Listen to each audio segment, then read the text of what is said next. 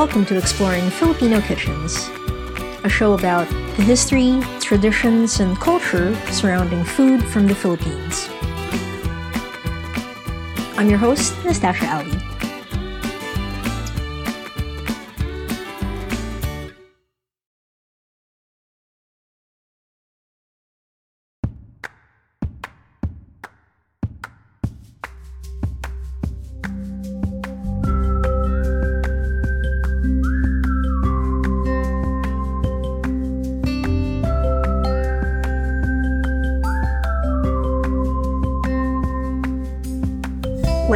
Best breads that take their sweet, sweet time to rise, I have been waiting so patiently for this episode, and I'm so happy you're tuned in.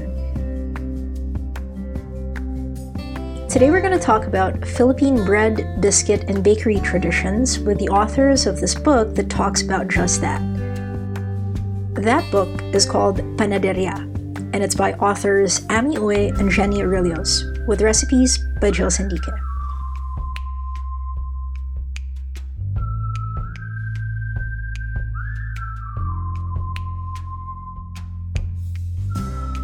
The reasons I'm obsessed with this book is because, firstly, it's a book I would save in a fire. And also because I really, really, really wanted to come back into print. And admittedly, one of my goals with this episode is to show just how many of us want that. Because the thing to remember is that Panaderia, this isn't just a book, it's a snapshot in time of the Philippines and its people and the culture, and how the bakery goods that people consume tell us so much about the traditions and the history and how Filipino people live. In other words, you get to learn about the foodways of the Philippines. The foodways are these like delicious sensory experiences that you have when you travel someplace and experience what the food tastes like, and more importantly, how local people there have and build their relationship with that food.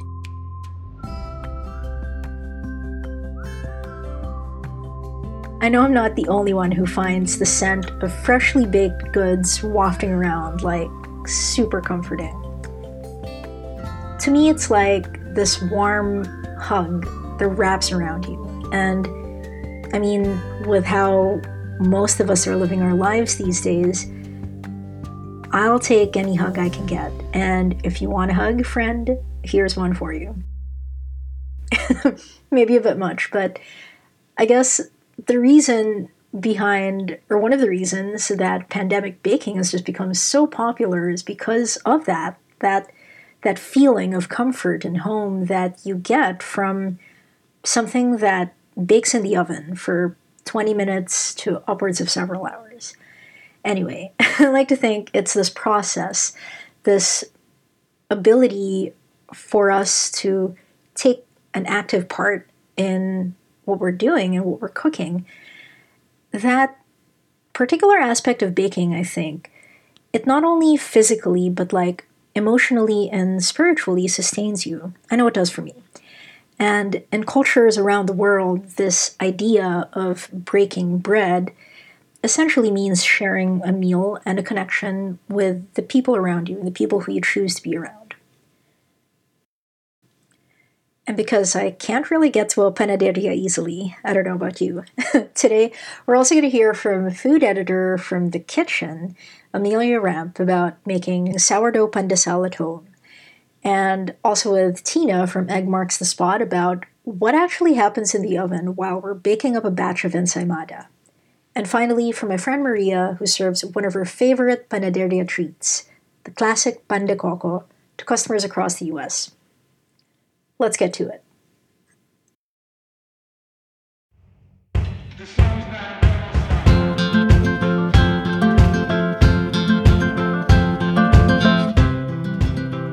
Ami Uy. You can also call me Amy. um, Jenny and I met in 2008. We were both winners in the Doreen Fernandez Food Writing Awards. And the topic during that year was merienda. I wrote about uh, lapaz batchoy, which is a noodle dish, noodle soup dish from Bacolod. And um, that noodle dish usually came with a bread called pan de chosa. And I was uh, third place, and Jenny won second place for for something that she wrote on another bread-based merienda dish. It's it's budin called budin, or it's like a pudding. So that's how we first met, and then later on, we both were contributors to Food Magazine, um, working under our editor Mickey Fenix. She's a columnist. She writes about food in the countryside, and she was one of the proponents of Doreen Fernandez Food Writing Awards. So from then on, I started writing about food. I wrote uh, for Food Magazine, Metro Magazine, and um, there's this online magazine called GMA News Online, and I used to handle part of the food stories for that online newspaper.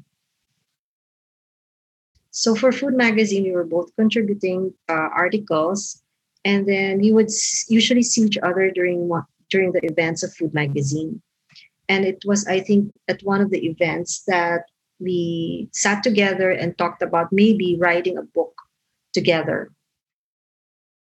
That's um, that's how I remember how we began to collaborate on a on a book. But at that time, we had no idea what type of book it was going to be.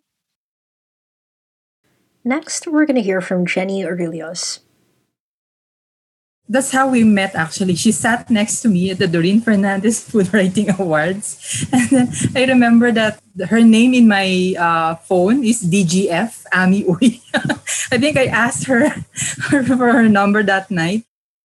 So from then on, we, yeah, that's true. We were able to work together at Food Magazine. Sometimes we actually exchange assignments. Sometimes when Ami's not available, she passes on the assignment to me and vice versa there was this instance, I think um, um, our editor assigned to interview uh, Jill Sandique about Panaderia breads um, because she used to have a class there, a workshop.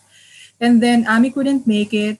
She told the editor, maybe you can ask Jenny. And then so from then on, I remember exactly how Ami and I got together for the book. So she emailed me one oh, yeah.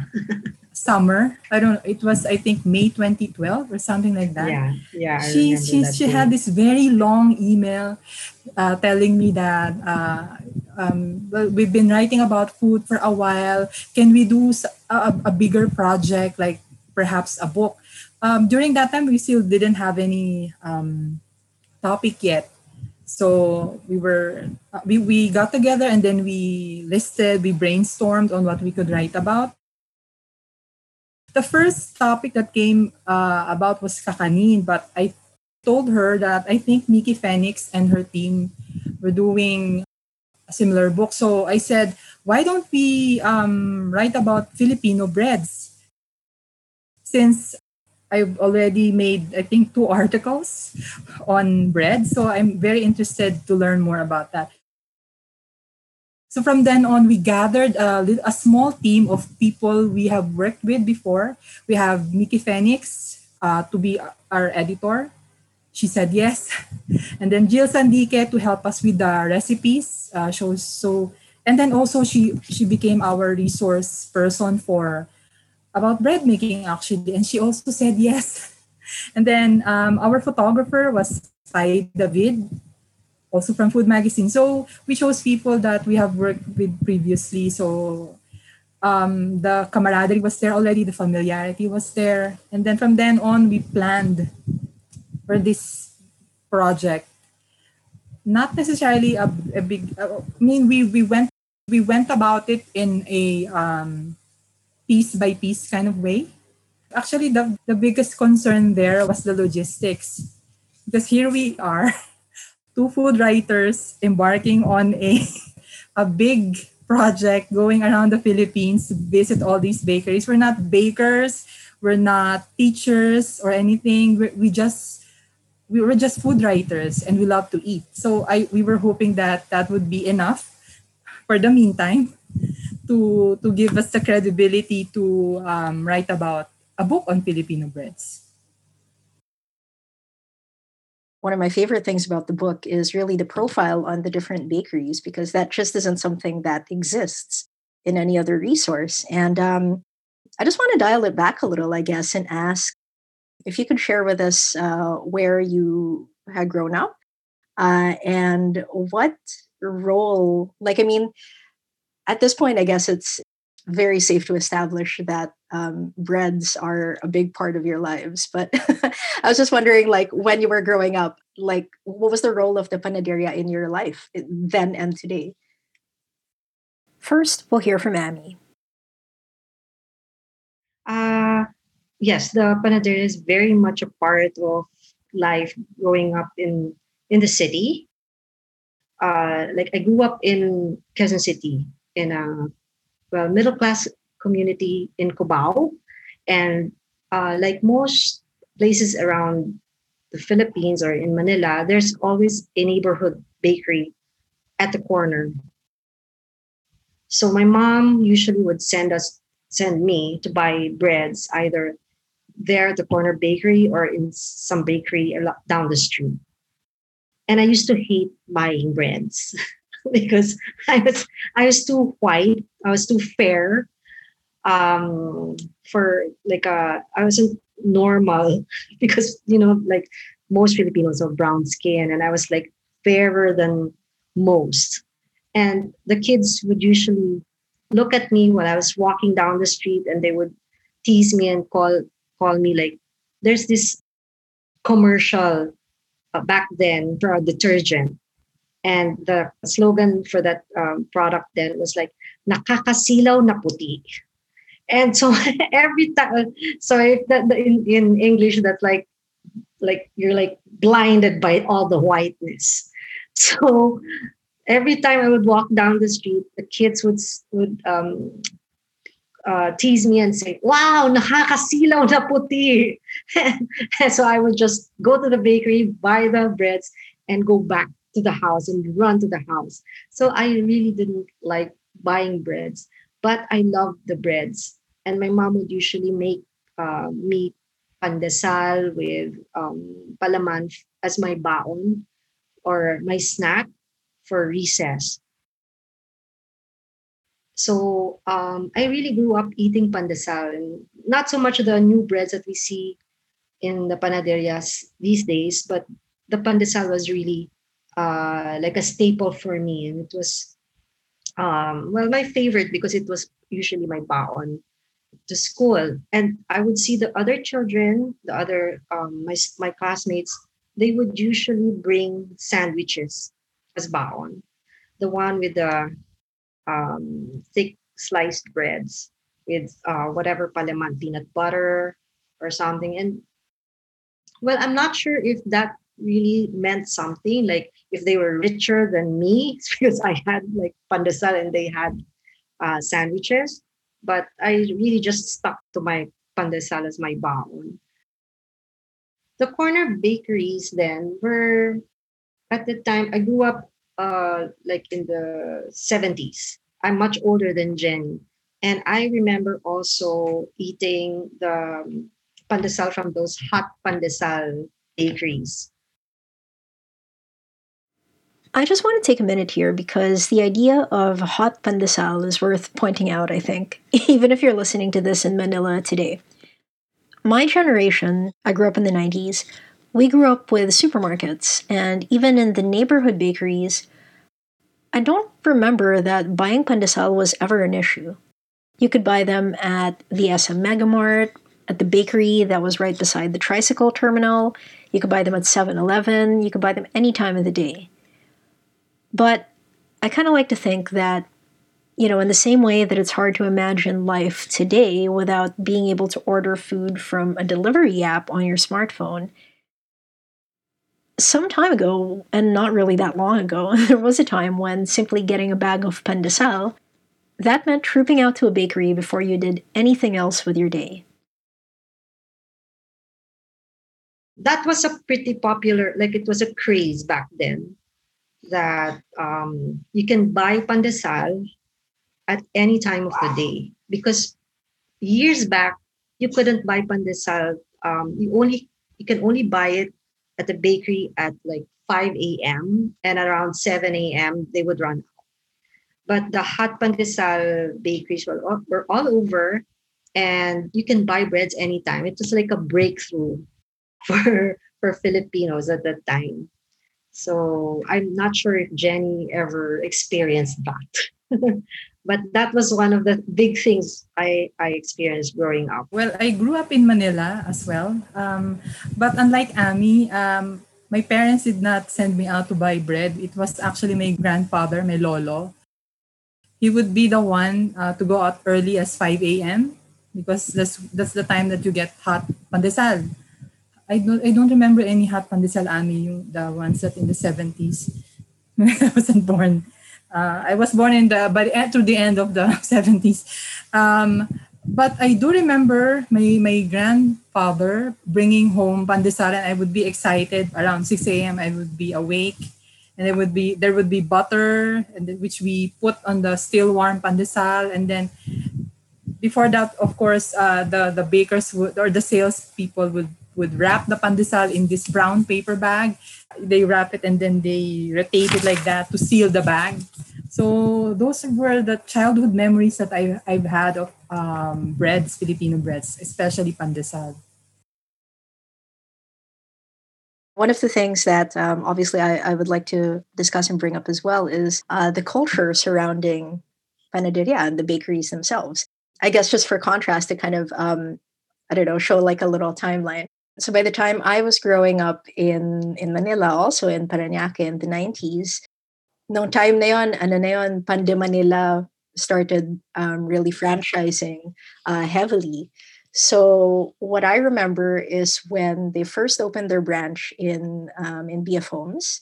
Uh, dun sa, uh, there's if you go on to Sucat and then there's kind of the entrance into BF Homes. There was the Pan de Manila there, and um, that was my first introduction to like really nice like uh, pandesal putok and like just the magandang quality na, na pandesal. When I was going to school, like my baon would typically be Pullman bread. So white bread with um, pimiento cheese. That was usually my like go-to.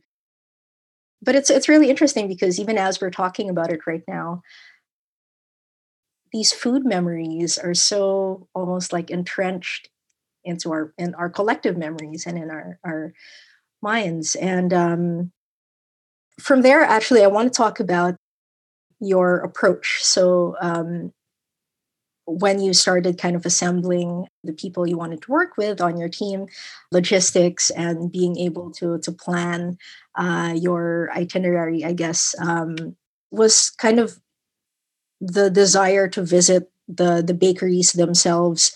That's kind of what you started with and then oh okay. So um, we actually began with uh, an outline a working outline. So we had this section on bread history in the philippines and then you're right the the ones on the products. Because we wanted to highlight each of those aspects. So we have history and then we have the products so there's there's um, section for pandesal and sandwich loaves and all that, from breads to biscuits to cakes and pastries. And then finally, the last section, or the, the, the second to the last section, um, features all of these bakeries because we actually wanted to um, highlight the differences, the similarities between bakeries because uh, that's how you that's how we wanted to document it.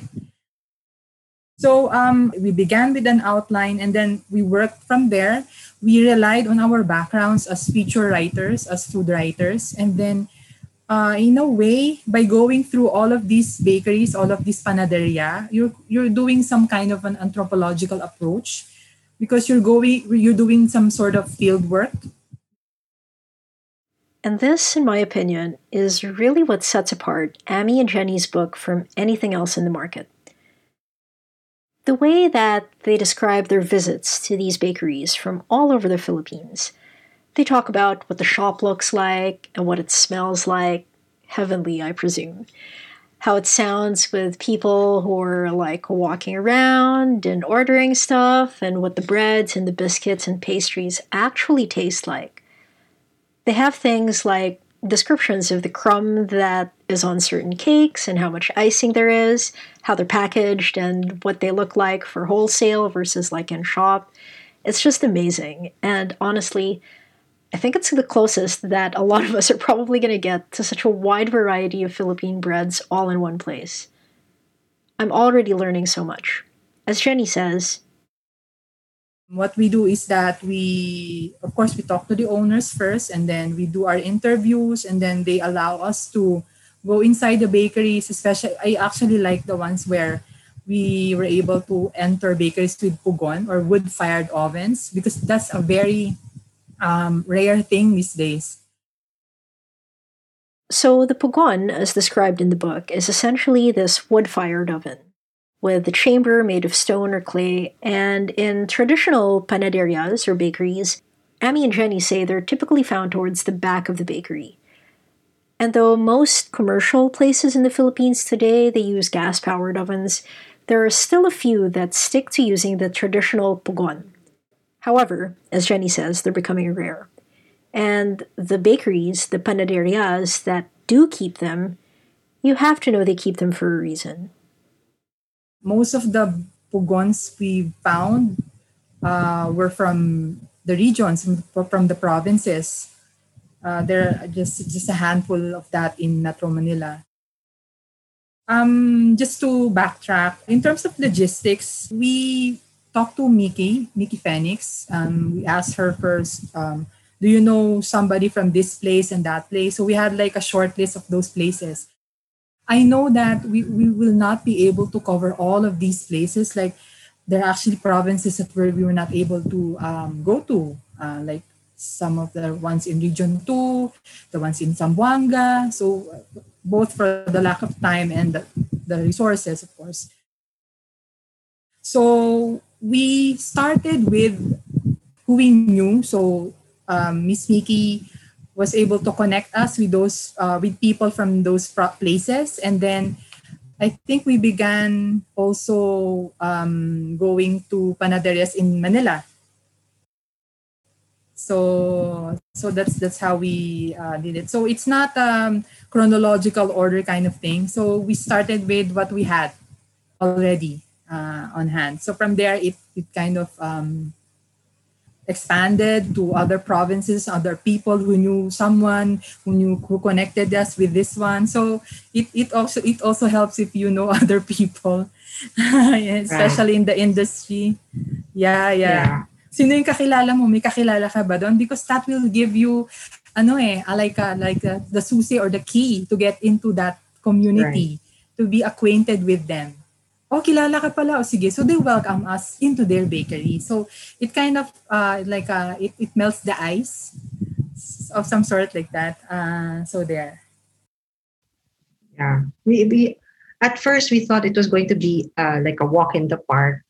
For me, at least, I thought it was going to be a very easy book to do because um, you know, you just go through the breads uh, in a panaderia and just write about like what is pandesal, what is uh, like Spanish bread or ensaymada or monay. So it started that way. And then all of a sudden, we began categorizing the breads under uh, rolls and then um, loaves, flavored breads, and things like that. So uh, what started as a like an easy project became more complicated as we went along because Mickey would um, say, "Oh, there's this bread that I saw in Ilocos. It's called Bizcocho Pasuquin. You have to go there." And then there's this Iloilo has a lot of breads that we have to to, to taste and to see. Um, and then Jill would also uh, recall she's from uh, Cotabato, Kidapawan, and she would say, "There's there are breads that are that we can only find in our place." So that was one of our first trips actually to her place in Cotabato in Kidapawan. uh, because they owned a bakery there, and uh, was saying no other bakery will allow us to see bread making uh, like we can in our bakery. So we had to fly to her place. We stayed there for uh, three days, I think, or three or four days, just observing uh, how it is to make bread in in in a real bakery setup.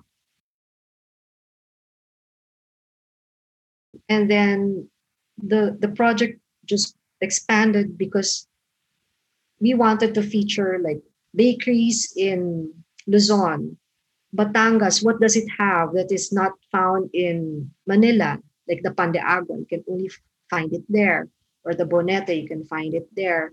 And Cavite has its own, like Boling or Bonete, and Bulacan also has its own. And of course, the the bakeries in the Visayas, like in Bacolod, in Ilocos, in, in Cebu, they each have their own types of uh, breads and biscuits. Actually, it was just breads at the start. And then Mickey said, why don't we just include all the biscuits? Because they're there anyway. Yeah. And- Yes, that's true. That's so so in my mind, I was saying we, we only when we when we started this project, we were just talking about breads. And do you know how many biscuit there are in the country? So that was and, and then it expanded to the cakes. So we were not really prepared for like how huge the project or the book was going to be at the start.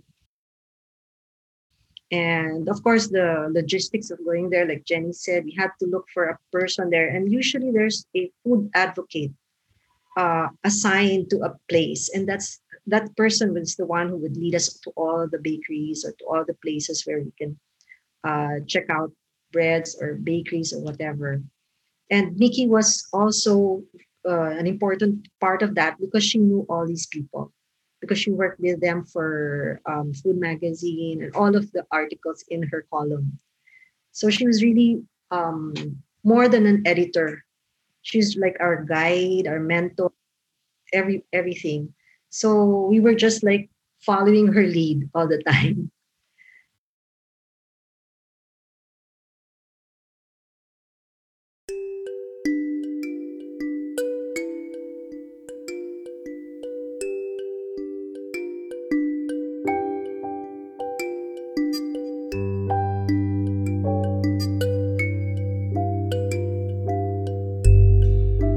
Just want to go back to one aspect um, that I guess we were already talking about here, and that's the cultural aspect of these establishments, of having a neighborhood panaderia, of having the place where people almost religiously um, go to. Perhaps not as much anymore these days, but definitely um, in the past, and that's that's become a very big part of like Filipino food traditions just in general. Um, so I wanted to go and, and talk about um, that anthropological approach, anthropological approach um, that, as I mentioned to you in the email, I, I really appreciate kind of seeing because there's things like you were saying where the panaderia itself is located. So if you are down in the Visayas, um, I finally had the chance to go to Panaderia de Molo uh, last year because uh, I visited my friend who lives in Iloilo, and we are just like, you know, checking the the shelves and like the stuff that they had, and these. Um, one of the things too that I really enjoy and that you highlight in the book is just the different names that are given to these these breads and these biscuits, um, which really kind of reflect the, the personality of Filipino people in general. Na, you know, we're very humorous, um, kind of like fun loving. So th- those things that are kind of like, I can imagine like who goes into the bakery, um, you know, what they buy, whether their their tastes. Uh, whether a bakery typically leans more towards like sweet stuff or like some bakeries have become really known for mga savory pastries so it's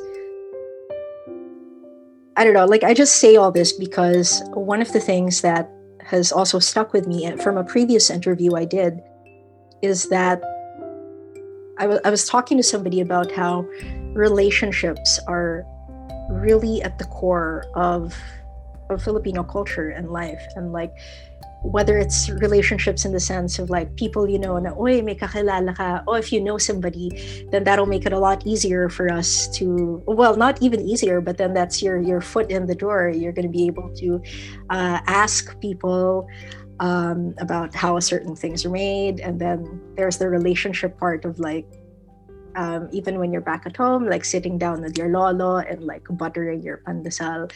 Um, so that I guess I'm saying all this because even though this book in particular, for example, is about the bakery, like at the heart of it, it's really about the the relationships too that like Filipino people are able to celebrate through through food and through bread, I guess, in, in and biscuits and cakes in, in this way. Uh, so I just wanted to kind of like say that part before.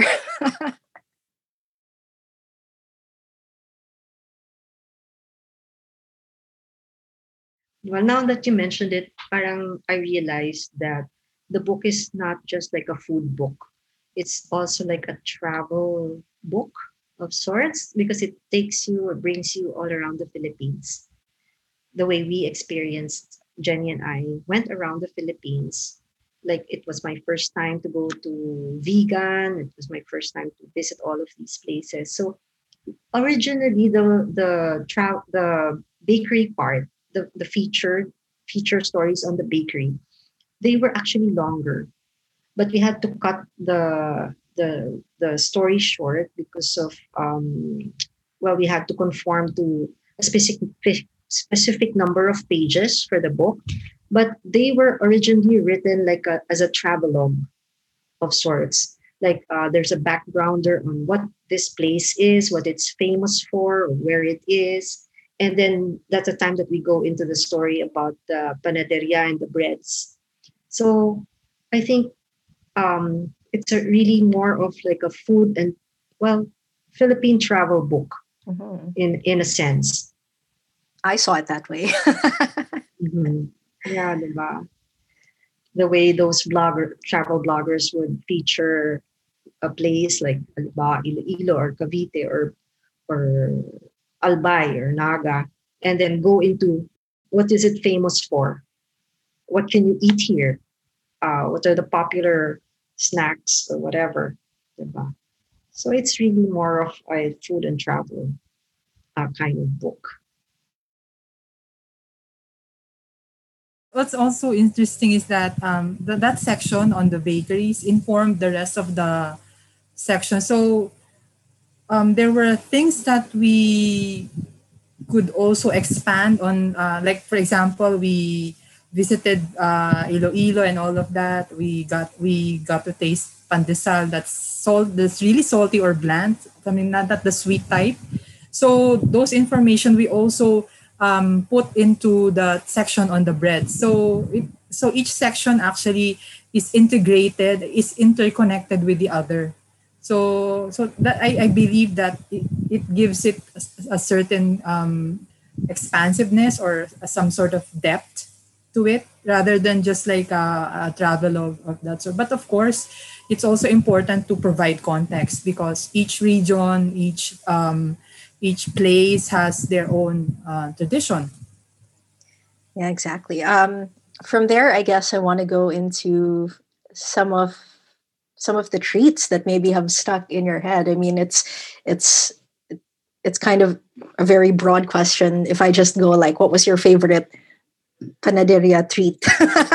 But like maybe for example like um so even just as we're talking about some of these places that you had visited uh, first visited in Vigan or um, had uh, seen a lot more of in the visayas um, i guess from your perspective too like what were some of those like goods uh, or products that you were surprised about um, not just because it wasn't something that you grew up with but like parang when you started learning more about like either the origin story or like what ingredients had gone into it mga things that like kind of stand out i guess um, to to you as you were um, embarking on the the research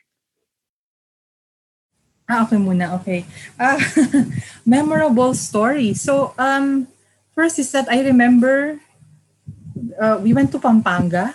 I was surprised that each of the the main towns that we went to, um, we we keep on um, encountering ensaymada all the time. I mean, there there were a lot of ensaymada makers out there, and their version is very rich, very like large and buttery and filled with cheese. So I think that was the pro- one of the provinces where we got a little bit fatter.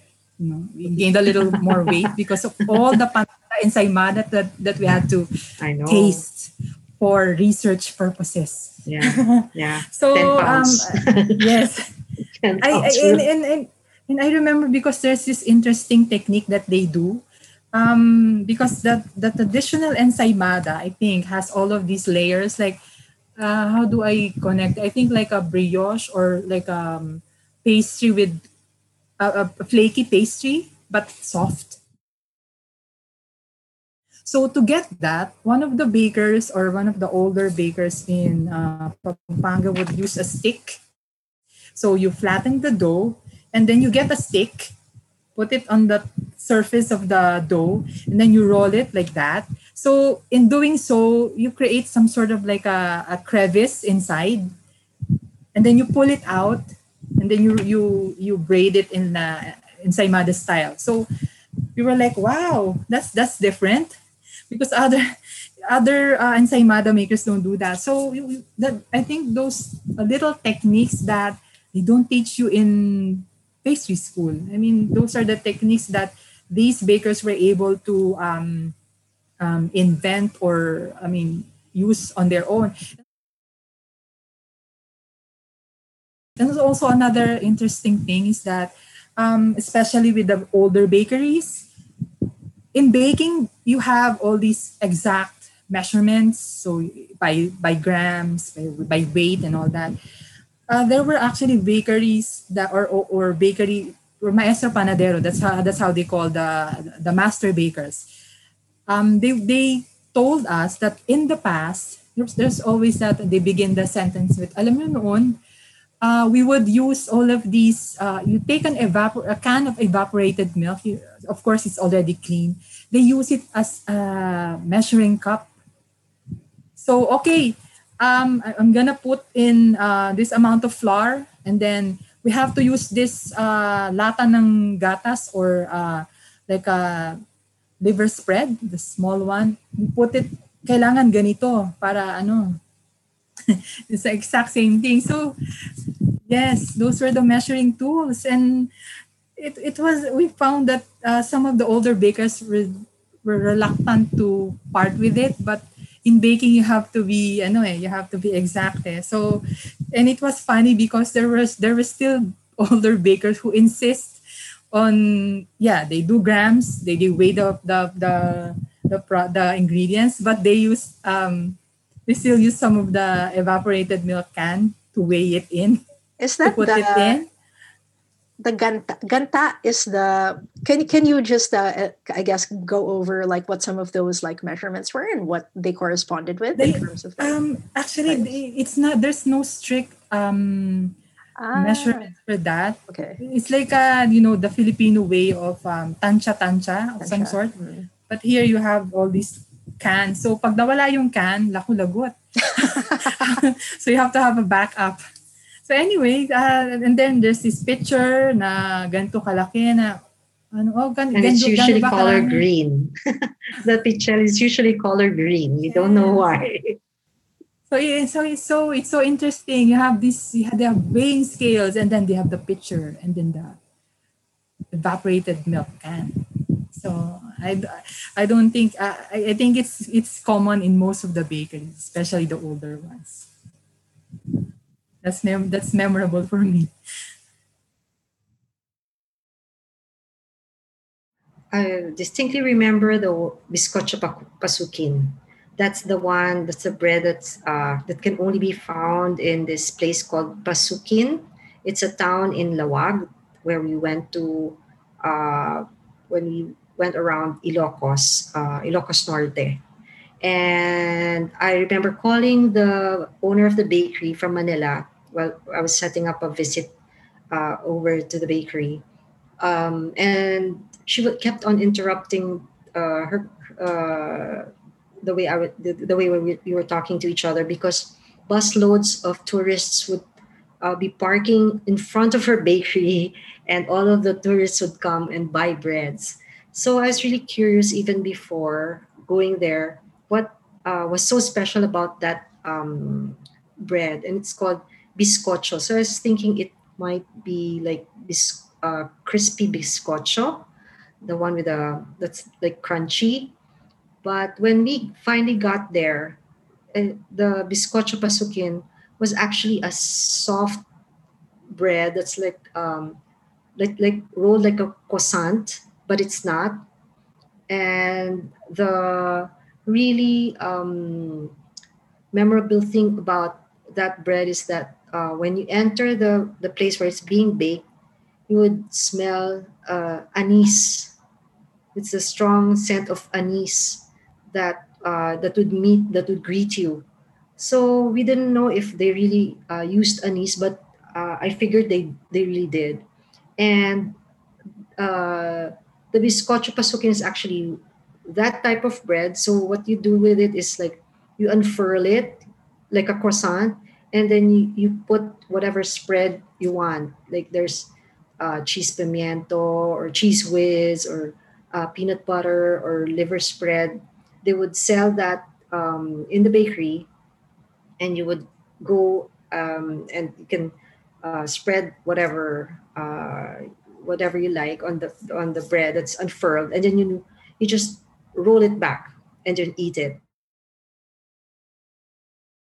But the other way that um, that bread is actually sold is like it's really a bizcocho, which is like crispy. And then what they do is they take out the crumb of the bread. It's the crumb is separated from the cover and the, they actually have names for the crumb and the cover. I just don't know which is which now. But the um, it's an ilocano the, the the crumb is called like uh, there's an Ilocano term for the crumb, and then there's an Ilocano. It's the ukis, I mean. Ukis, I and it then the, ukis. Yeah, but I don't The know bal- which is the bu. The, Oh, okay. The, the, ukis, inner uh, part is bugas. bugas. or bugas, yeah. I don't know. Bugas, And then the ukis is the balat. the balat. The cover. Yun. And then they would um, rebake those parts and then sell them separately. So you can choose, uh, I like all crumb or I like all uh, cover. And then um, those are both toasted when you eat them. And the funny thing was, it, the that particular bread, the bizcocho Pasuquin, became so popular that there were even fake bizcocho Pasuquin being sold on the buses on the on the buses coming from Laoag. But that's really one bread that I I really would like to taste again.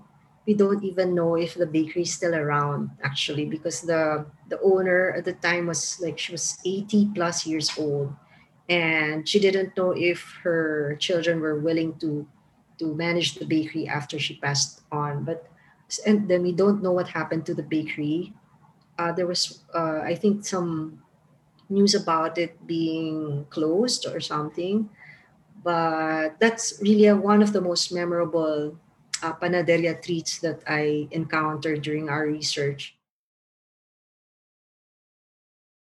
And then another one um, that I would go back for is the bonete that we tasted uh, in, uh, Batangas. in Batangas. Yes. There's this there's this really I remember um like it's not naman a hole in the wall place, but it was just right in the middle of the highway. It's like a bakery in the middle of the highway. And you could go park your uh, car in front of it, and then they would sell you this um, bonete uh, that's like uh, uh, the size of a. They're actually round, um, maybe siguro an, an, uh, an inch and a half in diameter. And then it's soaking in butter. it's soaked in like it's not naman soaking, but then you put the bread in the paper bag, in a brown paper bag, the bottom of the paper bag would get soaked with, with all the butter. But I think they used margarine because it was salty. And then uh, it's like crisp, a little bit crispy on the outside. And then it was really very tasty.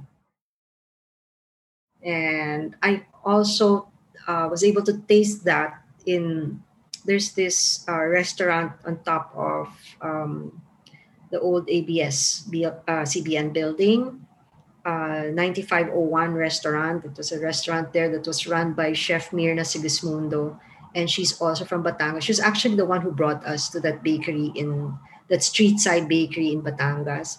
And when we were there, in when I was there with Mickey and with um, Chef Myrna, she had her stash of that bonete bread with her, and I remember eating uh, eating the breads one after the other while they were talking, and then Chef Nina saw me and said, "You can go ahead and get all of, all of that." and then I put one pack in inside my bag. And I ate it on my own uh, on the way home. So those are the two ty- those are the two most memorable bread, breads that I um, would really want to have a taste of the Pasuquin bread and the bonete in Batangas. And of course, all the other breads that we tasted, like the pandesal, the Spanish bread. Uh, those are my favorites, really. One thing, just to kind of take it a step take a step back and look at kind of like the broader range of like bakery goods in the Philippines and even just the the art of baking, the culinary art of baking.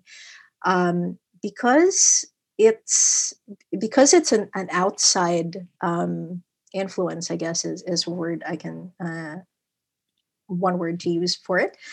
Um, we don't have that like idea that the breads have to be but there's a lot more leeway. There's a lot more people i kind of get the feeling that filipino people don't really care about the um, what they care about more is that they have this ability to customize it to to be able to spread different fillings to your pandesal like depending on how you want.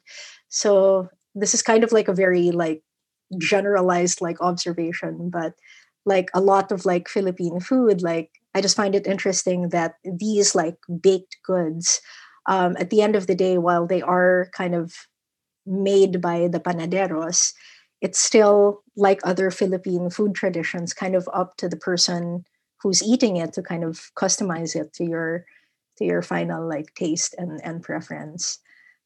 Um, so I just wanted to say something about that. And then the other thing too is um, that there uh, just as you're talking about these different um, bakeries that you're able to visit and um, somebody handing you a bag of of uh, buttery bonete and you take it home. The the culture of pasalubong and that being very central to what a lot of people go to panaderias for is something that i wanted to ask you both about because um, again it's one of those things that um, within the diaspora especially like yes people know what pasalubong is. But um, from your experience, I guess from from both of you, what are either like if if you had if people knew you were going someplace, um, what do you do? You remember anything?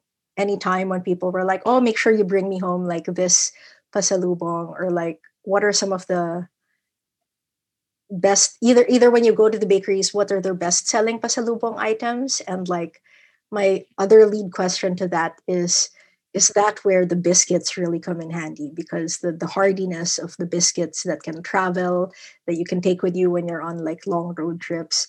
Um, i just wonder i wonder if that's one of the things that really made biscuit such like a mainstay in in the bakeries in panaderias because they know people have to travel and take it home with them somewhere. Yeah. Uh there uh i think each place or each um, province has its own pasalubong. And uh, like Quezon, in Lucban, Quezon, there's this uh, biscuit they call broas, which I really love also. Uh, it's like lady fingers, I think. So, yeah, diba? Lady fingers. Um, and you can you, you can buy uh, buy them in cans, in like huge cans. Diba? Yung square, tin, huge tin cans. So that's one of the uh, pasalubong biscuits that I remember. And then, um, of course, in Cebu, there's this bakery that's famous for its otap. It's called Shamrock. Yeah. So I also like their otap very much. And of course, Panaderia de Molo has hojaldres and all of those um, ilo, ilo, ilo, Ilonggo biscuits. And they have a lot.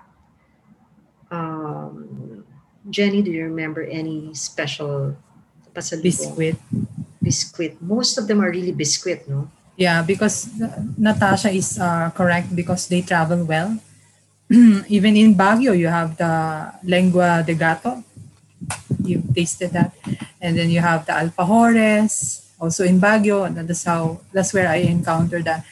But actually, so there, um, you have the pasalubong part of the bakery, and then you also have the the daily bread part of bakery. Kasi um, you go to the bakery if you're a local you don't you you go to a bakery for your daily staples like the pandesal and the loaf bread and then if you're a visitor you want to go buy pasalubong you you you go for the special ones so you see the ano that again the tradition that uh, that's at play there so it depends on who's buying also Yeah. In Cebu, I remember the torta. Diba? Yeah, You know, that's very, very well known for that. That there's this special place in uh, this um, place in Cebu that uh, is really famous for their torta, which is made the traditional way. Um, That's a Jesse's Storta that you featured Oh in yeah, the yeah, book. yeah. That's the one. That's the one. It's very memorable also, and I think they're yeah. It's not just biscuits. It's also the cakes and the breads, and of course the ensaymada from Pampanga, which actually is not not made in Pampanga anymore, but in Manila. but the the tradition of making the Kapampangan ensaymada uh, is still very much alive in, in uh, and the tradition is carried on by the heirs of those who originally made them in Pampanga, like the one of Imang Salud, which is being sold in uh, Makati in one of those weekend um, markets. Yeah, that's the only place I think that you can get authentic ensaymada these days because oh, and, and Kapampangan ensaymada these days. Because the other one which we really like um, is no longer around. The one of the Medina Medina ensaymada. They no longer make it. But that's also a, an authentic um, Kapampangan en- ensaymada Oh, I also remember I also remember Uraro cookies, yung the arrowroot cookies. You- They yeah, they sell it in Bataan, uh, Laguna, those those places. In different shapes. Oo, marami, di ba? There are actually a lot. My my favorite also is the lubid lubid. the one of Ang hirap gawin. yung mahirap gawin. Uh, because it's actually fried. It's not baked, it's fried. But it's like a small, uh, tiny, uh, how do you say? Lubid lubid kasi is rope, eh, di ba? In English. So it's twisted like a rope. But they make it very small in this bakery in Silay. And so uh, when you buy a pack of it, you and it's very crunchy. When you buy a pack of it, it's like eating eating peanuts. So it's more like a snack than a. It's like a yeah, like a, a snack of nuts rather than like a bread or a biscuit. Uh, I'm It's trying to remember when, kasi yung, yung trip ko last year to, uh, yeah, to Iloilo, I did Iloilo, Bacolod, and I stopped in Cebu for a few days. Um, and I did go to, to Silay. It's El Ideal, right? El Ideal, Yes, yeah, they, have, a lot of biscuits. Dami nila doon. I remember I walked in Mhm. and there was just this this really old aparador. And like Right. all of their all of their biscuits were in there. I know. I like the. They have this biscuit called Angel, Angel cookies. um, those are actually, um, if I'm not mistaken, if I remember correctly, they're the hosts, communion hosts, which are like um, broken and then, and then um, dipped in sugar or something, and then so they're crunchy but sweet, but they're actually the like the communion hosts, and that, that's why they call it angel cookies probably because it, they're very similar to, or they are actually the the ostia breads.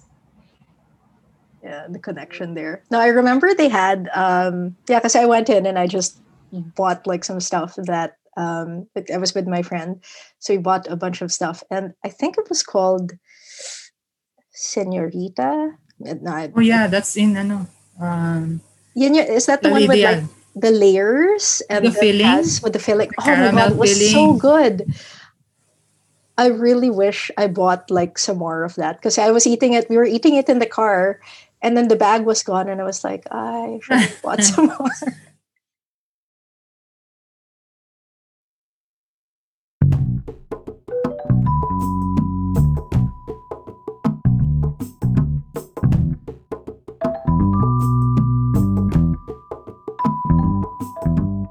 Like lately I've been watching a lot of uh, of uh, GMA TV shows on YouTube because they have it available there. And one of the ones I really enjoy is uh, the travel show called Biyahe ni Drew, um, uh, hosted by Drew Arellano. And he talks about, he, he says that word a lot, nakagisnan. And so I was just asking my friends, like, do you guys know what this, this means? And they were like, no. Uh, and so I, I, I kind of explained to them that it's basically like what what you kind of have grown up with or what you have gotten used to while you you were growing up. And it kind of i remember this word while you were talking uh, while you were both talking earlier about um, just like the the ensaymada for example and these tastes. And you have these um, you know families who have had bakeries that became really popular in pampanga and now in um, weekend markets in places like Manila, like sometimes you see them there, sometimes you don't. And like I don't know, it's just interesting because parang the the resurgence almost of these um, of these very specific things, like a specific kind of ensaymada or a specific kind of of um, bonete or something. Like it's interesting to me because I guess like the reason that people are looking for them in markets today or like people are requesting for these on Facebook or you know things like that is because nakagisnan nila yung lasa. They they had grown up with that taste and they're really craving it and they're looking for it. Um, so I guess I just wanted to to throw that question to to both of you and and ask that like for you like what does what does it mean to have something na nakagisnan mo um, and do you think that this is like this might be a leading question but i'm also curious because like younger generations of filipinos like my my younger cousins um like really they don't go to panaderias they they don't they have very little connection now almost with a lot of these traditional breads because they're so exposed to like everything else that you find um, in the city. So in that sense like as like future generations grow up kung wala na silang nakagisnan like what would the future of these like traditional breads be? And i mean? That's a very, sorry this is a very kind of rambling question but i just wanted to share that kind of from my perspective and um, i guess wanted to see like what your thoughts are on on that kind of idea that you have to have this thing that you grew up with um, do you have to have a thing that you grew up with, something na nakagisnan in order for these traditions to survive?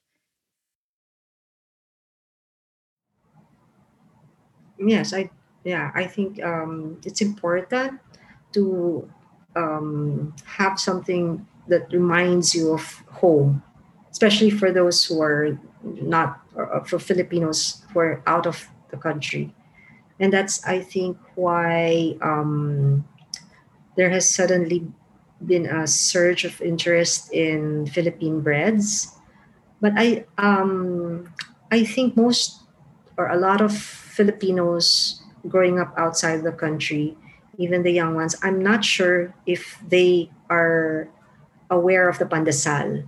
If they if they've tasted it, if they know what it looks like, um, if they've had it around in in their homes.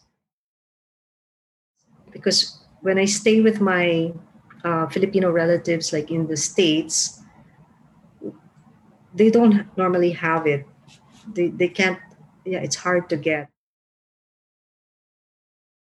But it's also it's. I think that's um, for Filipinos here at home uh, like my children, they still know what types of breads they like to, to buy in a panaderia. So like my son would usually go for Spanish bread and pan de coco and things like that. And my daughter naman is a baker, so she, she and she really loves breads. So she, she would also try to bake uh, like during this um, lockdown. She she tried to bake her own Spanish breads because we couldn't get our hands on any actually any type of bakery breads while we were in lockdown so she had to bake them here at home. Um, so they actually they grew up with um, with uh, knowing what breads are available in a panaderia. But um, probably the variety of breads that they know is not as much as like my generation knew. Oo. But it's very important, I think, because um, that's that gives you a sense of belonging to like a community uh, or like even to the uh, with fellow Filipinos. Parang if you know certain types of breads or if you know certain types of food, it really identifies you as a Filipino. Diba? It's like it, hindi lang naman tayong ganun eh. We're not the only ones or like that. Yeah, there's, yeah. So I think in that sense, yes, um, it's very important to have something that like you grew up with, and then um, when you're out of the country, parang it reminds you of your childhood, reminds you of like, good things back home.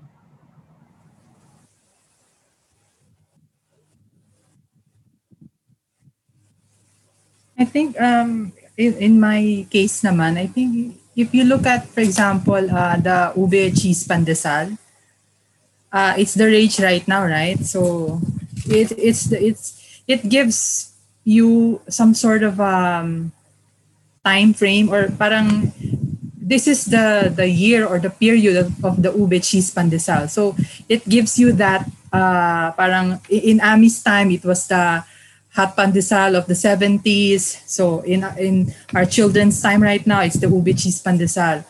Um, so it so those types of breads or or variations actually kind of uh, function that, like a historical marker of some sort, an edible marker of sorts. But then underneath all of those um, or at the center of those variations of the pandesal. So you have the Milo pandesal, whatever pandesal. There's there's the, the sweet pandesal even. We, we, we're deviating already from the the the core of what a pandesal is uh, in our Lola's time. It used to be bland. It used to be a whole lot more salty. Salty. Um, the core of all these variations is that traditional pandesal. So it's okay that uh, our children know the ube pandesal and all those things, but it's also important to know um, that that traditional uh, kind of pandesal because um, yun yung pinagmulan, kumbaga. That's the kinagisnan part. So that's the that's like the base that will give you uh, a sort of an identity, uh, like an identity um, because it's very Filipino eh, the pandesal so, but then again, uh, we have also to um, take into consideration the context of uh, the pandesal.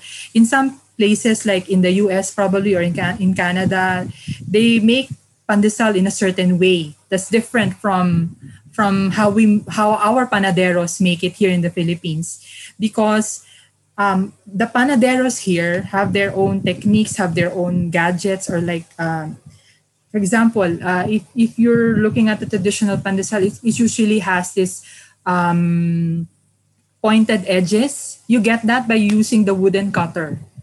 So you you roll the dough into a baston like a cane, then you cut it with a wooden cutter, and then you put the the dough cut side up in the pan.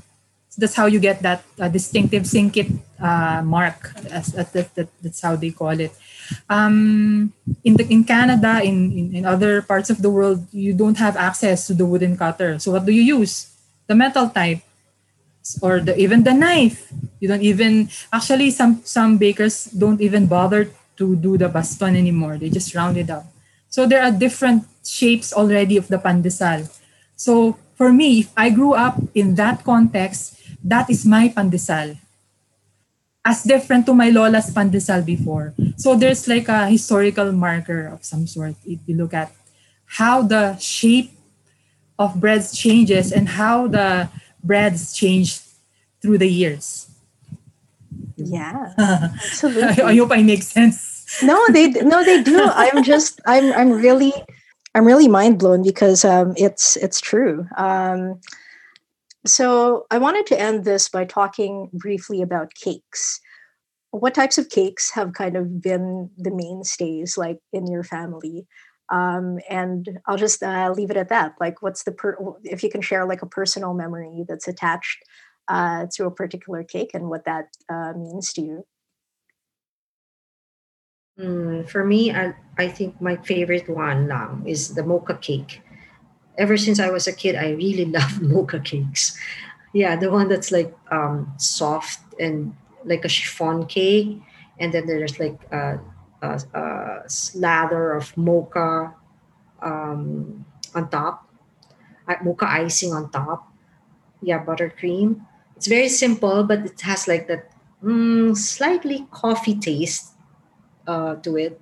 And um, another, th- I, I, lo- I love uh, mocha cakes for my birthday when I was a kid. And then, um, well, right now my daughter bakes all of the cakes in our family for for family gatherings and all of those occasions. So we really don't have much of a choice. so whatever cake she has to offer, that's what we have. And right now we're having a lot of those strawberry shortcakes. So, so yeah. Uh, strawberry shortcakes and sometimes cheesecakes.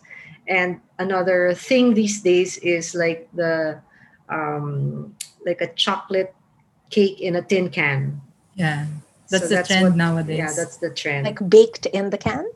yeah, baked in a, a small round can. Parang um, Boston brown bread, parang something like that. You know, uh, Boston brown bread, they bake it. It's like a Oh, dense, really? like molasses Oh, bread, and then they they bake it. Probably. But you also eat it out of the can. Ah, Uh, interesting. So it's baked in a can, and then that's where you get the slice of it. So when you buy it, it's in a tin can. It's like uh, one of those uh, popular cakes these days. in my case, um, it's the chif- the chiffon cake. Um, you know the chiffon cake. The it's it's the first cake ever that I've uh, learned how to bake. My aunt uh, taught me how to do that. I like it plain and unfrosted. Um, and we so- sometimes we're okay now with when we serve it with soft drinks like Royal True Orange. That's how we eat that. Yeah, that's the And then- partner. That's the yeah and then i re- it's it's it's memorable for me also because we came across this um the, the chiffon cake actually in in Bicol. I really remember that? There's this bakery that makes all these uh plain chiffon cakes just lined up in in, in the in the counter with the tube pans and all that. And then it has a it has a cultural significance actually in Filipino food eh, in Filipino culture um, if you have before before the advent of all these frosted classic chocolate cakes in a tin can, you had the chiffon cake. It's plain, it's unfrosted. You serve it on a birthday, just like that.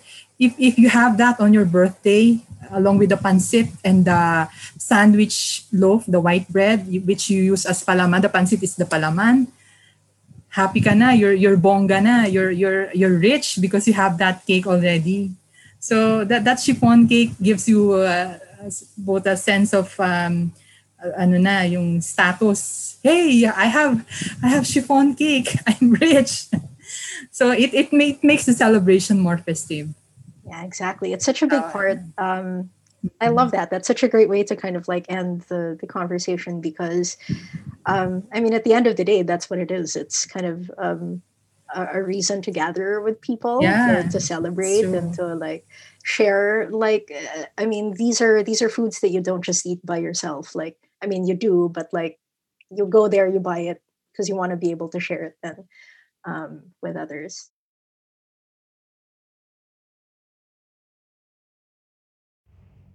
Maybe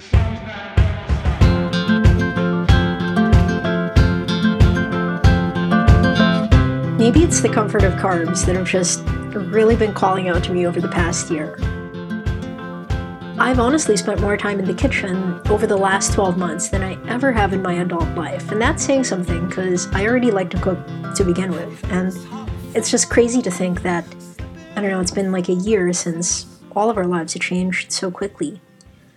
And within that time, I guess, probably also like many of you, I've tried a couple of new recipes, you know, stuff I found online, on Instagram, and I like most of them, including a few really good recipes for Filipino dishes that I've never made before.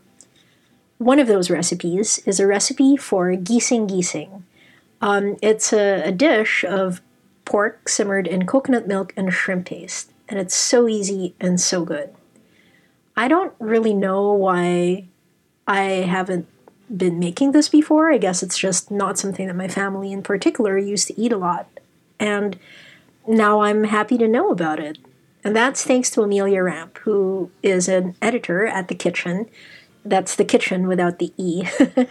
Easily one of the most popular food blogs that's made the biggest impact on my life as, honestly, someone who's just obsessed about kitchens and everything that happens in it. Thanks to The Kitchn, the blog, I've learned how to be super good friends with my sheet pans, for example. I paid $12 a pop for each of them, and I use it for dinner more than anything else. Sheet pan dinners are the best. Thanks to the Kitchn, I've learned to meal plan and to budget and how to like squeeze like every last bit of air out of a Ziploc freezer bag that if you open my freezer any day, literally, you're going to find at least a couple of bags of frozen vegetables, and probably some single size servings of sinigang or tinola. I found the perfect ratio to one cup of soup to a cup and a half of like meat and vegetables. Fits perfectly in a medium bag. Anyway, back in October, Amelia published a series of recipes on the Kitchn called A Beginner's Guide to Filipinx Cooking, where her recipe for gising gising was. And she has this lovely essay that's on there, which I totally recommend everyone to read. It's about her journey to bringing the foods and the culture of the Philippines, where she lived as a child, to her dinner table, which today is in New York City. Hi, my name is Amelia Rampe. I'm a food editor and food stylist out of Brooklyn, New York. I'm the studio food editor at The Kitchn. One of the things I feel like has really been that's still like quite unknown as far as like the American audience is concerned is how special Filipino desserts are and Filipino pastries, um, and how there is just like this vast array of different types of desserts that we eat. Um, some of my best memories growing up are my mom taking me to the bakeries and I get to buy a mocha roll and suman or hopia or ensamada. and these were all like things that are ingrained in like my nostalgic feelings of my childhood. Um, and I still try to make these items to these to this day in my own home. So I've I've made ensamada, I've made mung bean hopia. That's like something that's really one of my favorite things is hopia.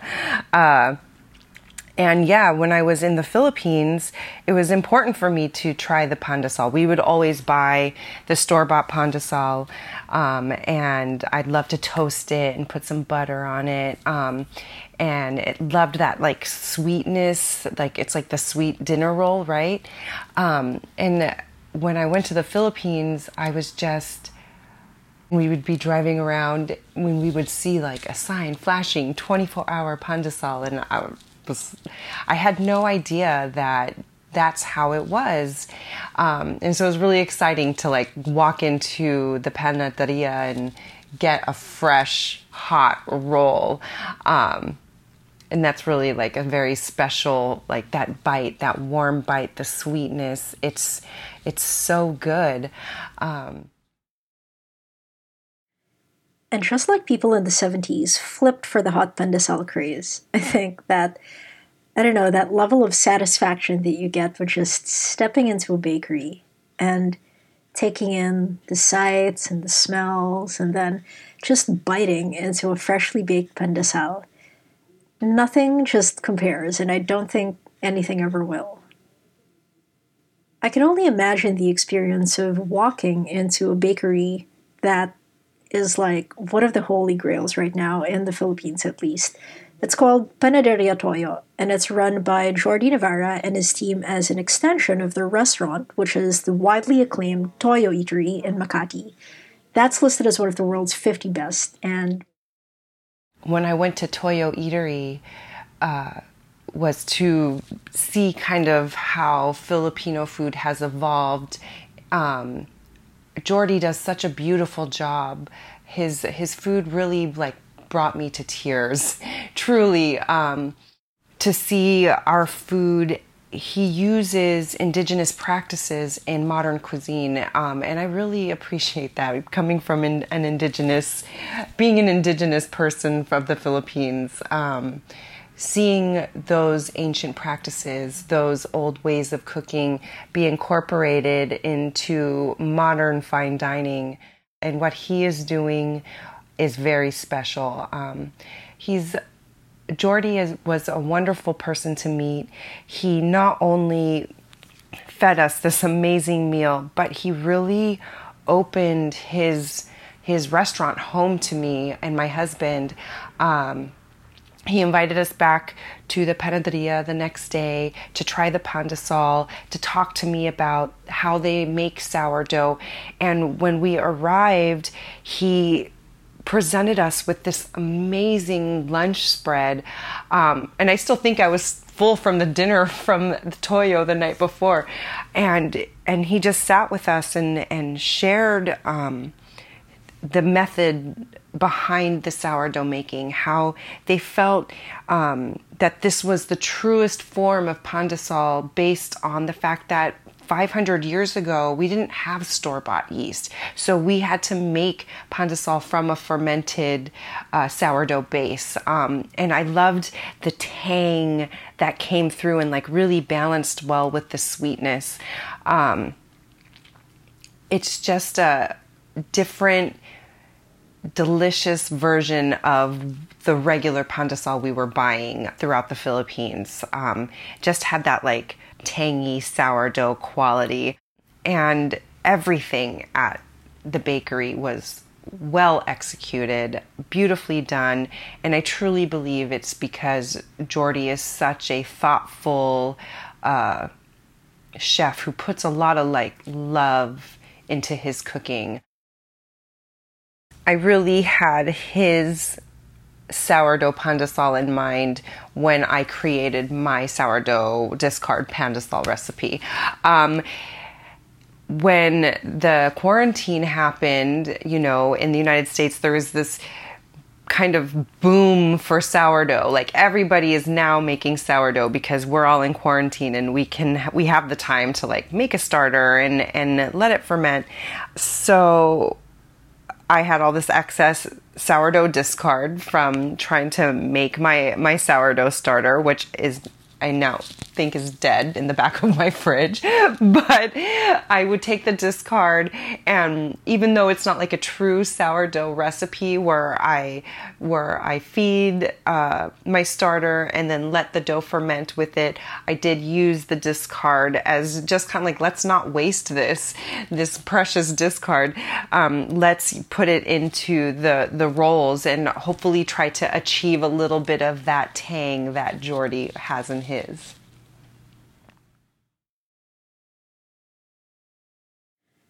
I am so craving a bakery treat. I mean, we've been talking about this food for like over an hour. if you're still here, thank you so much for sticking, and I promise you're in for a treat. Next, we chat with Tina de los Reyes, who you can find online and on socials at Egg Marks the Spot. We first met over email, and within like a couple of messages, basically established this common love, which kind of borders on reverence for uh, for Harold McGee's On Food and Cooking, which is a classic book, and uh, everything that has to do with Alton Brown. Alton Brown, he did a show called Good Eats on the Food Network for 14 seasons, starting in 99. And like the best of the rule breakers, he did a lot of stuff that no one else did. I don't know, I guess like I think of like different kind of foods that I like to make in kind of that style when he has that scene where he opens the oven door and the, they have like a camera sort of like built into the back of the oven wall. I always thought that was really cool because that was one of the first shows that I remember seeing that in. And they were kind of the pioneer of those types of like um, of food shows, of documentary style shows that had like little cameras poked into you know the backs of fridges and backs of ovens. And anyway so all of that is to say i'm really interested in what happens in the oven when when ensaimada and other baked goods come out. So i thought of reaching out to tina and we'll get to ask her more about that I'm so excited. Um, hi, everyone. I'm Tina. I run a blog called Egg Marks the Spot. It's sort of a pun on X marks the spot. so kind of paying homage to, you know, Filipino dad jokes. But I'm really excited to come here and talk about what's going on inside your ensaimada as it pops in the oven. So the first question I'm going to ask you is, what is actually your favorite panaderia treat?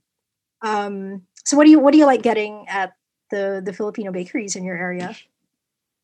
Yeah, so ensaimada actually is my absolute favorite. I have a long backstory with it of um, you know being bullied as a kid for packing it for lunch or as my merienda. And so I think as an adult, I really kind of latched onto it as something that I saw as like food and my identity so I yeah, I'm I mean I'm not even joking. It's my absolute favorite thing. but like what was what was the thing in school though? Like would kids like make fun of like the cheese or like yeah, isn't that so fun? So I grew up in Torrance or Carson. There's a lot of Filipinos there, but I went to school in a, a predominantly white area. And so my mom would pack me my normal Filipino lunch, which in hindsight is awesome that I had adobo wrapped in foil every day. But you know, I had this ensaimada with me that I packed from Goldilocks or something. And these this girl, I still remember her name. She came up and was like, Ew, why do you have cheese on your cupcake? And then like like in a sitcom or something, called everyone over and was like, look at what Tina's eating. And then they all like kind of came around me and like, ew, why would you have cheese on a cupcake? And I think that was the first moment where I realized that not everyone around me was Filipino. so I kind of feel like I got a little bit bullied in that moment and I, I felt like I was different. And so now as an adult, you know, the older I got, the more I kind of latched on to ensaimada as this kind of like reminder of my identity. So it's it's kind of a weird deep connection with a bread. yeah, well, no, yeah, totally. I mean, that's the whole magic of of baked goods, really. Um I grew up really loving like mass market produced ensaimadas. Um, on my mom's way home from work, uh, from this central station in Makati, in Manila, one of the stalls there was an ensaimada shop. And so she would like regularly come home with ensaimada, but sometimes it would be like squished because she would just like stuff it into her bag with like all this other stuff.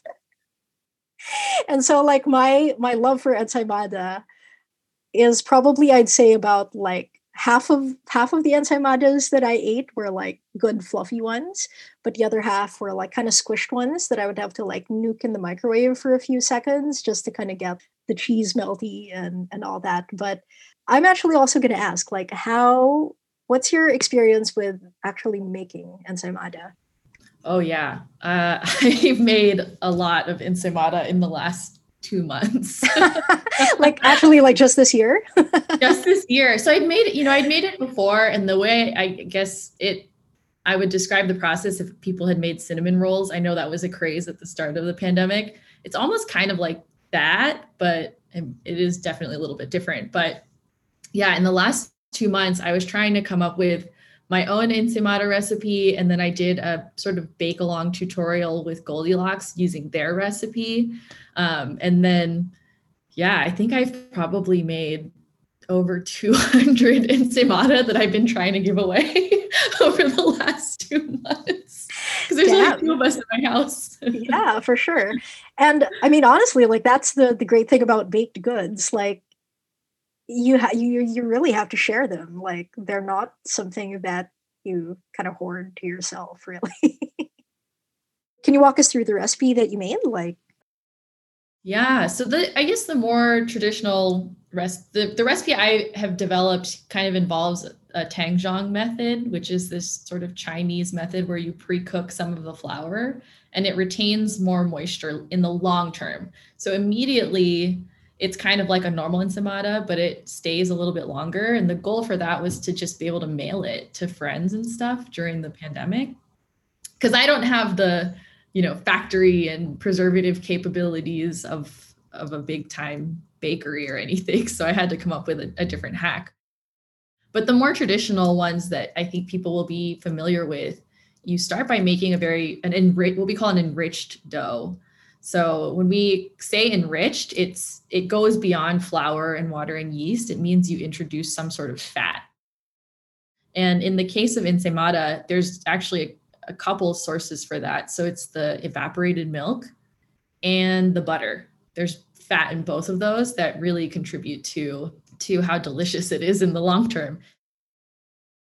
So you'll combine the, the those ingredients. It's the evaporated milk, water, and then some melted butter as well as your yeast and you'll let your yeast bloom. So you want to make sure your yeast are alive and you didn't get so you know bad packet or something. Otherwise you'll go through all the work and then there'll be little flat pancakes that pop out of the oven. that's a good point for sure.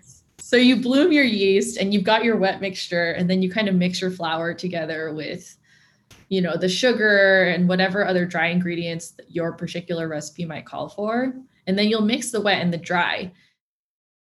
And so it's actually pretty easy to do. The hard part comes when you start kneading it. So because it is an enriched dough, there's actually a process that ends up happening where the the fat kind of coats around the yeast and it kind of stops it from developing with also all of the proteins that are in your bread. So there is protein in bread. It's called gluten, and that's like a four letter word now. But um, but if you have fat involved, the gluten doesn't really want to develop. So something like an ensaimada will take, I mean, even up to 10 minutes in a stand mixer, even.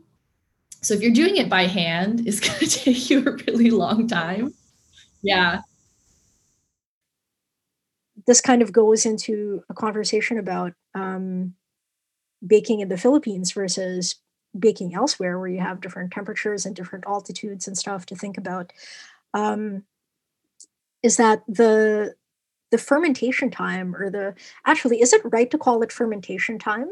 Like yeah. rising time. It's that's basically the same thing right? Yeah absolutely. That's totally right. So fermentation is just the process of the yeast eating the sugars and then the byproducts are alcohol and carbon dioxide. So the carbon dioxide are the little pockets of air and that's how it gets all fluffy and then the alcohol actually kind of contributes to that flavor. That's right. Okay. Um, just because I, I was reviewing the um, the recipe for uh, panaderia style ensaimada and i believe this recipe has three rises. The instructions here say, uh, you know, you mix the active dry yeast with warm water and let that uh, sit. And then the next step refers to it um, as the sponge. I love this. This might even be like a, a Filipino baking term that they may, they maybe use a little bit differently, but it makes it makes perfect sense. So in their recipe, they you just mix the water with the flour and you let it sit for a couple of hours. And this process, as Tina describes, she's got a background in biotech too, so I trust her to explain this stuff. This process is called using the autolyse method. That's A U T O L Y S E.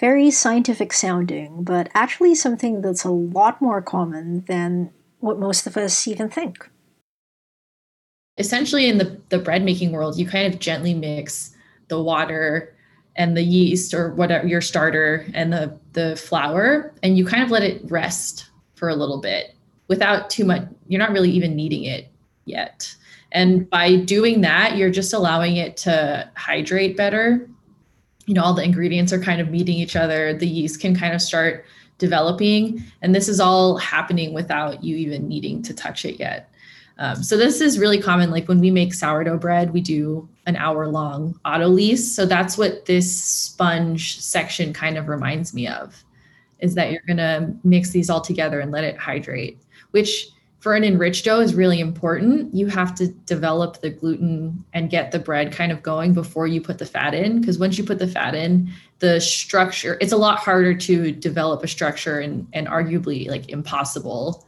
to get it at the same level unless you develop it before adding the fat.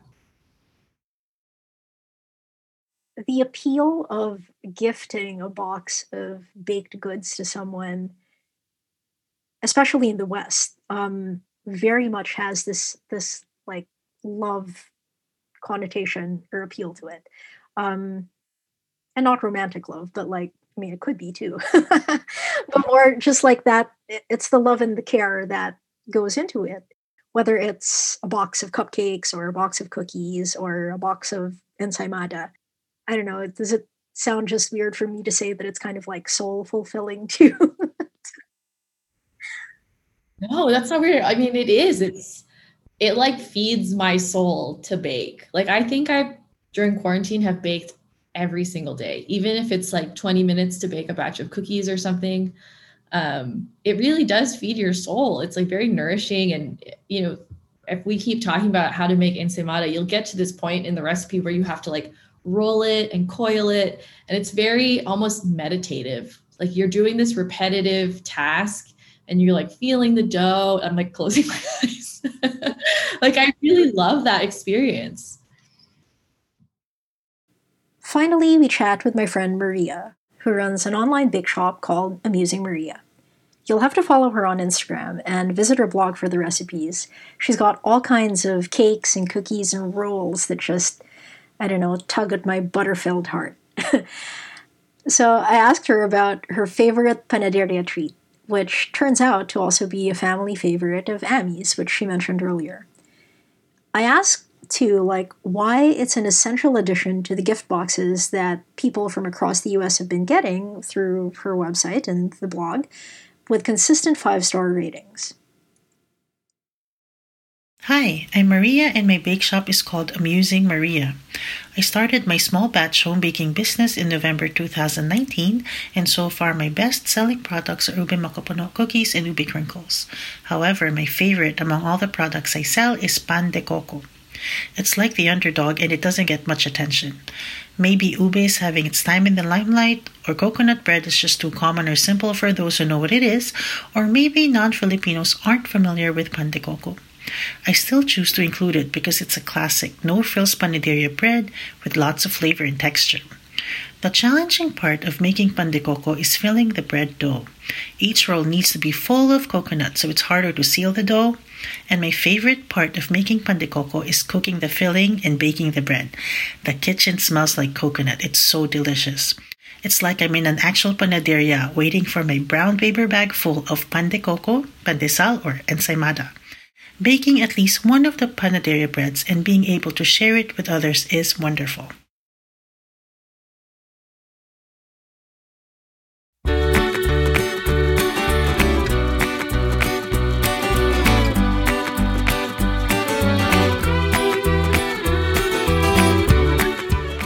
As always, my warmest, sincerest thanks really go out to all our guests for this episode. To Amy and Jenny, are the authors of this book that kind of started it all, really, thank you so much for sharing your experiences and your journey with us.